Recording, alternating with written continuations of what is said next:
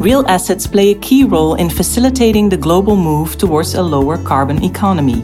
For example, making homes and offices more sustainable has an important place in the European Green Deal. Real assets that take ESG into account and therefore offer investors a source of long term returns. My name is Marije Groen. In this podcast, we're going to talk about how real assets contribute to a sustainable future. How can investors use these investments to manage ESG risk and capitalize on opportunities? And what role can data play? That's something I'll discuss with Jags Walia, Portfolio Manager, Global Listed Infrastructure and Sustainability Specialist at Kempen. Welcome, Jags. Great to have you. Hi, Marije. Hi there. Would you mind uh, by starting to introduce yourself briefly to our listeners? Yeah, definitely. So my name's Jags. I work at Kempen for the last two years, but I've been in equities since 1995. And as you can tell from my accent, I'm from London, but I've been here in Holland for the last 20 years. And basically 25 years of yeah, investment experience. And the last 10 years have been the most interesting because that's when we started integrating ESG into our stock picking framework. So that's my background. Okay. Well, nice meeting you. Uh, let's get straight to the point in this podcast. Why are real assets, such as real estate and infrastructure, so important in addressing climate change? Well, I think it's mainly because the energy transition, which is so needed to address climate change, the bulk of it needs to happen within the real asset asset class.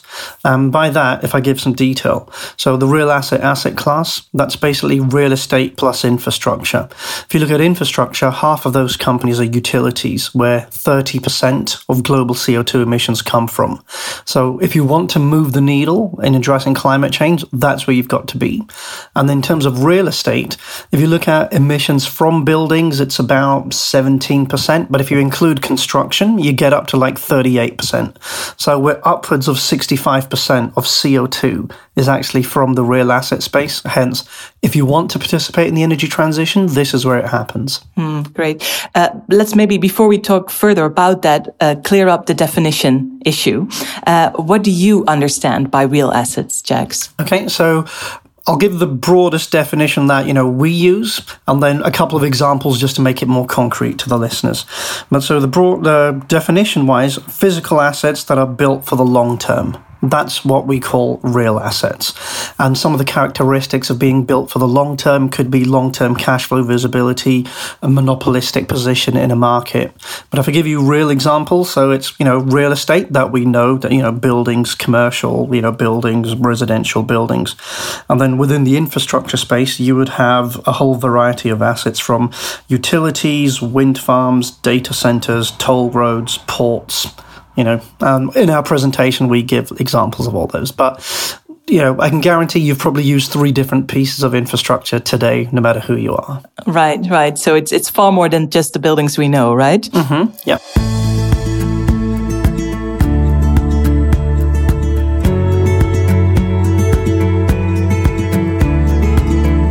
So recently, um, my understanding is that you published a white paper on ESG and real assets. What is the added value of ESG in real assets portfolios? So the paper was called Building for the Future.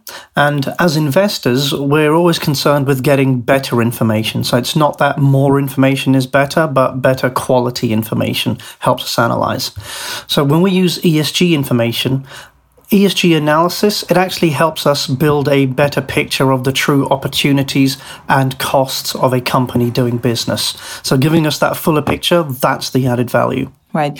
And, and in your paper, you focus on the E of environment. Mm-hmm. Why is that? Ah, well, we know with ESG we've got environmental, social, and governance.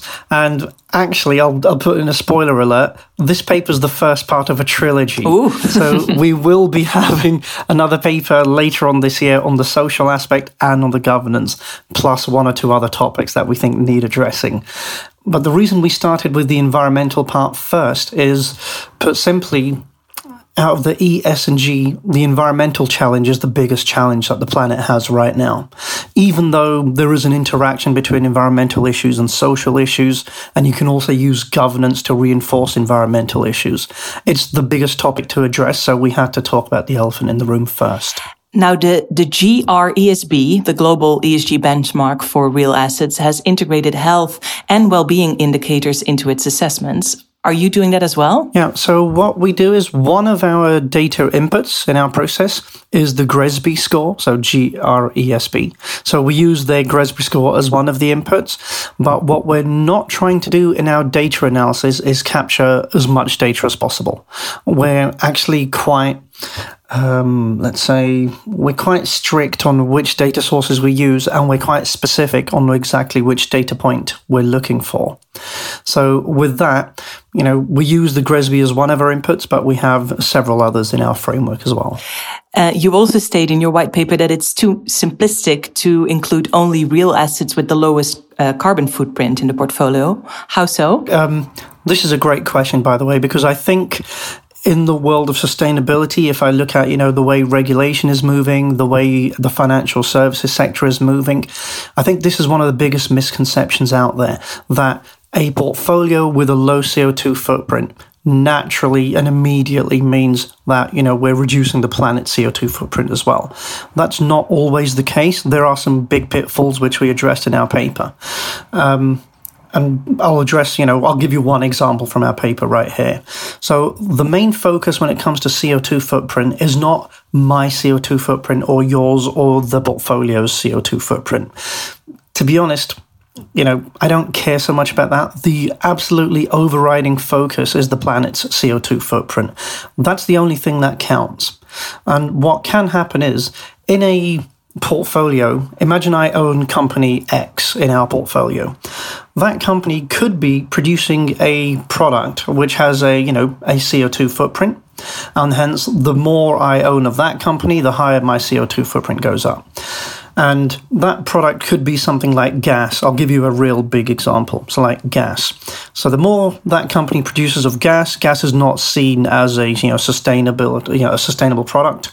You know, the worse it's going to look for that company or for me if I own that. But the two questions which are missing are A, what does that product replace? And B, the most important question what's the impact on the planet's CO2 footprint from this? So, what could happen is, and this is a real example, just as we've seen in the US over the past 10 years, the utility sector has been decarbonizing by switching from coal towards gas. And gas has half the CO2 footprint of coal. So it really helps decarbonize quickly. So I might have a company which, you know, wants to help China do the same transition in the coming 10 years. China, 60% the energy mix is coal.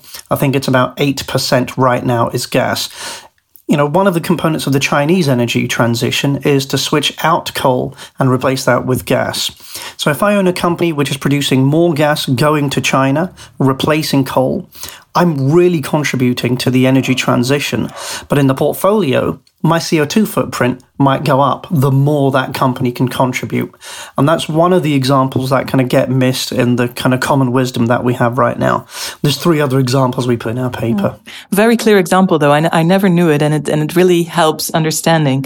Um, let's talk a bit more about the strategy at Kempen, Jags. Uh, which key elements are at the heart of your strategic approach to sustainable real assets investment? Okay, so that's a good question. And we don't have a different framework when we consider ESG issues to traditional investing because within our new active, it's all integrated. So, you know, one step cannot be separated from another. They're all essential in, you know, picking a stock. And those steps are basically analyze, monitor, monetize. So do your homework as best as you can and as completely as you can. And then if you're right, you've created value for your clients and for society. And so the three, you know, concrete steps are number one, it's to analyze and understand the climate risks in a holistic way. And by holistic way, I'll explain that right now. There's an interaction between, you know, what you're going to start with, which is the energy transition risk towards physical asset risk. The less well you do on the transition, the worst consequences you're going to get in terms of physical asset risk. And then there's also another layer which comes in from inevitable policy response, which, you know, we see kind of increasing globally and we hope that, you know, continues because we need support from governments and regulators here as well. And then there's also, you know, the result of those where if you haven't done enough or addressed the right risk properly, you're going to end up with stranded asset risk, which nobody wants to see. So that also needs addressing. And then for us, because we're an asset manager, we also have to consider reputational risk. You know, so we want to contribute to, you know, doing good and minimizing the harm that we do in our investments. That's why understanding climate risks, integrating ESG, it's an essential step in stock picking. And the second one, very quickly, it's just our integrated use of data analysis. So we try to combine different data sources to get as much as possible a forward looking picture. And then, thirdly, which is another element of our new active, is, and what I really like, is we engage to affect the outcomes. So if you can just, you know, roll up your sleeves and start changing the risk reward in your favor, then we do that, we participate, we don't shy away from that challenge. Maybe it helps if you give an example of this Jags on how you identify these risks then for a particular uh, real asset. Okay, so if I give an example, so with our data infrastructure, because we're focusing on real assets, if we know the location of the asset, which we do for the companies we invest in, our systems, with the data that we have and the fundamental investment knowledge that we have, what we try to do is figure out the economic value of that location over the long term. And obviously, you know, the longer term out you go, much more material climate risks become. So, one of them, like a really simple example, could just be if we're looking at a real estate company with hotels, for example. If I take a look at the location of that hotel, we can overlay that with different climate risk databases. So Munich Re has a great database on which physical asset risk happens at which place. In the US, the FEMA has the same kind of database that you can use. So I take the location of an asset, then we figure out which specific physical asset risk applies to this asset. And then when you know which risk needs to be addressed, then you know the data stops and the PM starts. So basically, then you need to get to know the company to know okay, of the specific risk that's most material, how much of that has been mitigated. You know, if a company has a hotel which has flood risk, okay, you can't move the hotel. That's not going to happen anytime soon, but you can take measures to protect against flood risk. So then you want to know are those measures adequate enough? What risk is left over? And now that risk that's left over, that's where you can engage to say, ah, you know, I've seen this address better elsewhere. Maybe I can add some value, partner with the company to say, have you considered options A, B, and C to reduce the risk? That's engaging.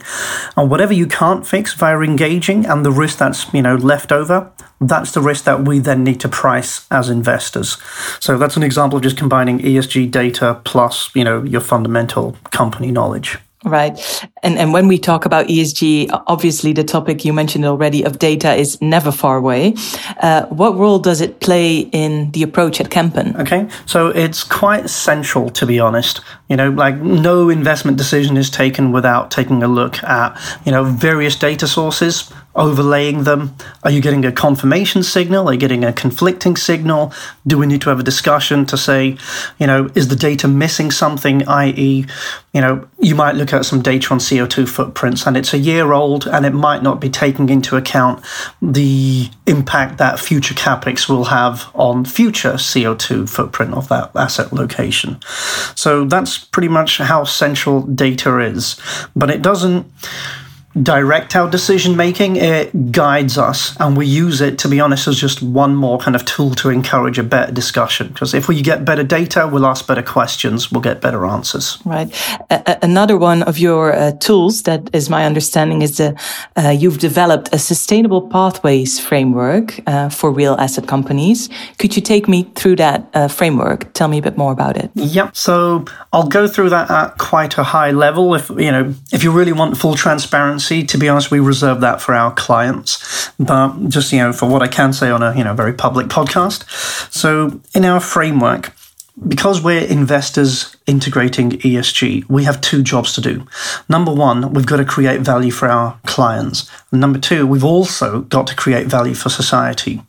But because we're investors, our whole DNA is forward looking. So we're not really interested in, you know, what the price of a stock was. I'm more interested in what could it be, what will it be going forwards. And that same DNA doesn't change when you integrate an ESG factor. So with that framework, we're not so obsessed with how sustainable has this company been historically or what was the CO2 footprint a year ago when it last reported with estimated data, which might not have been that complete. What we really want to know is how sustainable could this company be going forwards? So if I would take the CO2 example, our focus is the CO2 trajectory. You know, how well does this align with Paris? And a number of questions come up in that framework that we have. So, you know, the first one is has this company A recognized the challenge and set goals? B, how realistic are these goals? And you'll know that if you know the company. And then C, you know, does this strategy really align to this? Is the capex aligned to what they said? And then lastly, and I'm taking big steps here, is if I look at the, you know, the goals a company has and the strategy it has, and how realistic that is. I've only addressed the willingness and the ability. What I haven't done is address the commitment. And there we can look at, you know, what's in the governance of this company. Is anyone there actually being incentivized to deliver on this decarbonization plan? And then we can use the G to reinforce the E, but that's part of our engagement work. Okay. Sounds like a very clear uh, framework. I can imagine there are also uh, challenges. What ESG data challenges are specific to real assets? Yep. So we have a lot of data challenges when it comes to ESG data, normally because, you know, ESG, in terms of investing, it's a relatively new, you know, change that we've had. So, I, you know, for me, it happened 10 years ago. So, the data reporting from the companies itself is not always complete, it's not always timely, and most frustratingly, it's not always comparable. So you're really often getting apples and oranges kind of, you know, handed to you, and you've got to know the difference. So that's a tricky thing. And that also becomes then a challenge for the ESG data vendors because they're collecting, you know, poor quality company data in. And then if you collect that, there's a lot of work you need to do to kind of, you know, clean up the data to fill the gaps. So that's one challenge that we all know about but that doesn't really, for us, to be honest, feel like a challenge. It kind of comes across as more of an opportunity because I already know the weaknesses of the data. So now I know which gaps I need to fill. So, you know, I might see a company has, you know, a low, I don't know, like CO2 score, uh, sorry, a, a poor CO2 score today. But if I know about the capex investments it's going to make, the power plants it's going to close down, the wind investments it's going to make, then I also know, okay, today's CO2 is quite low, but you know, quite poor. But in future, it's going to have a much better CO2 score. So that poor data quality for us, it's kind of an opportunity as well.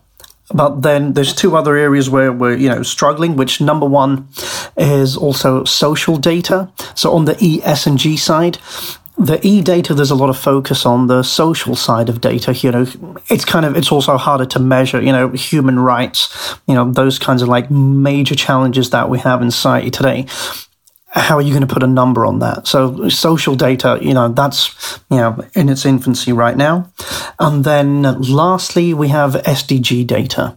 So there's a lot of focus on you know UN SDGs. Which of the 17 are you focused on? Uh, which one do you contribute to in a positive way, or do you detract from in a negative way? So SDG reporting, the companies are really you know and in their infancy over there. So that's something else we're looking out for. Right, right. And will probably improve over time, I can imagine. Um, you also mentioned before that you use the insights from stewardship and engagement activities for your forward looking uh, analysis. How do you engage with real asset companies? Okay, so this is, you know, a quite a standardized roadmap that we have and, you know, which we like because it makes it repeatable. If it's easier to do, we'll be able to do more of it, which we are doing. And the starting point is we try to engage with companies with a win win mentality. So this is not, you know, me standing outside somebody's office with a board shouting slogans and, you know, that kind of stuff. This is really, you know, we understand the company and its business model. So now I need to know and explain, you know, why participating in the energy transition to a greater extent, because it's not that, you know, we have a lot of companies that are denying it. That's not the case at all. They're all, you know, moving. The problem is we need, you know, Al Gore said it best. We have a long way to go and we need to go quickly. So the companies are moving, and sometimes, you know, when we engage, it's because they need encouragement or support just to, you know, move quicker and further. So when we engage, we start with the win-win mentality. And you know, it's easy as an investor like VLK because we have the same challenges these companies have. You know, we also are working on reducing our own carbon footprint. So I'm never asking someone to do something that we're not struggling with ourselves. And then when we speak to these companies, we really want to understand the context in which they operate. You know, so how many degrees of freedom do they have? Are they moving to the max within that? You know, what are the obstacles? What are the incentives to moving faster? And if you can understand that better, you can engage better because you're really speaking to someone understanding the situation that they are in. Clear. Um, Jags, I think we're almost at the end of this interview already. Um, and we saved maybe the most compelling question for last. Um, investors have widely differing beliefs about the connection between ESG and performance. What are your thoughts? Yeah, excellent. So I'm lucky enough that I have two jobs to do simultaneously, which is create value for our clients and society. So within that, based on you know the experience like what i've seen it's not a binary kind of question to answer. It's not if you integrate esg yes that's going to be better. It could be worse as well. It's really a function of how well you integrate esg how thoughtfully you've done it and then how well you've applied yourself. And that's all part of our new active within vlk thank you jags no problem. Thanks Marije I would like to thank today's guest, Jags Walia, Portfolio Manager Global Listed Infrastructure and Sustainability Specialist at Kempen, for his time and his insights. This podcast about contributing to a more sustainable future with real assets is offered to you by Kempen. For more podcasts, please visit fondsnieuws.nl forward slash podcasts. For more information on ESG and real assets, please visit the website of Kempen, kempen.com.